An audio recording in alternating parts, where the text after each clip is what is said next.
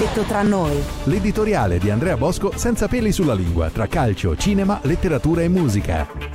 Detto tra noi, siamo la frutta, su molti versanti.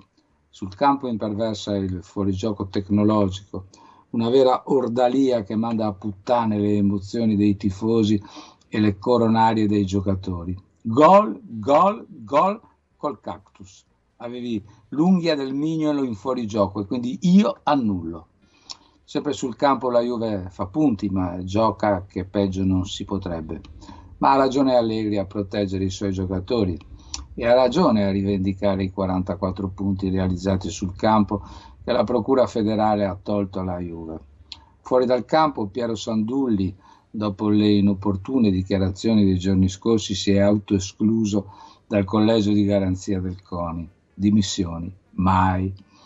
Non ci sono notizie sulle intenzioni di Ciro Santoriello, l'uomo che odia la Juve, né su quelli degli altri giudici CONI che si erano espressi con toni ultra nei confronti della società bianconera. Fuori dal campo infuria la battaglia sui diritti televisivi. Fuori dal campo nessuna nuova da Gabriele Gravina, il gatto pardo che si reputa indispensabile e che neppure se il palazzo del calcio dovesse sbriciolarsi ai suoi piedi si dimetterebbe.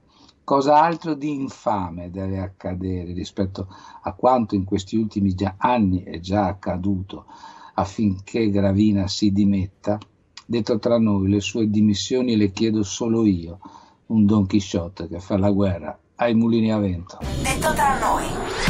Detto tra noi. L'editoriale di Andrea Bosco senza peli sulla lingua, tra calcio, cinema, letteratura e musica.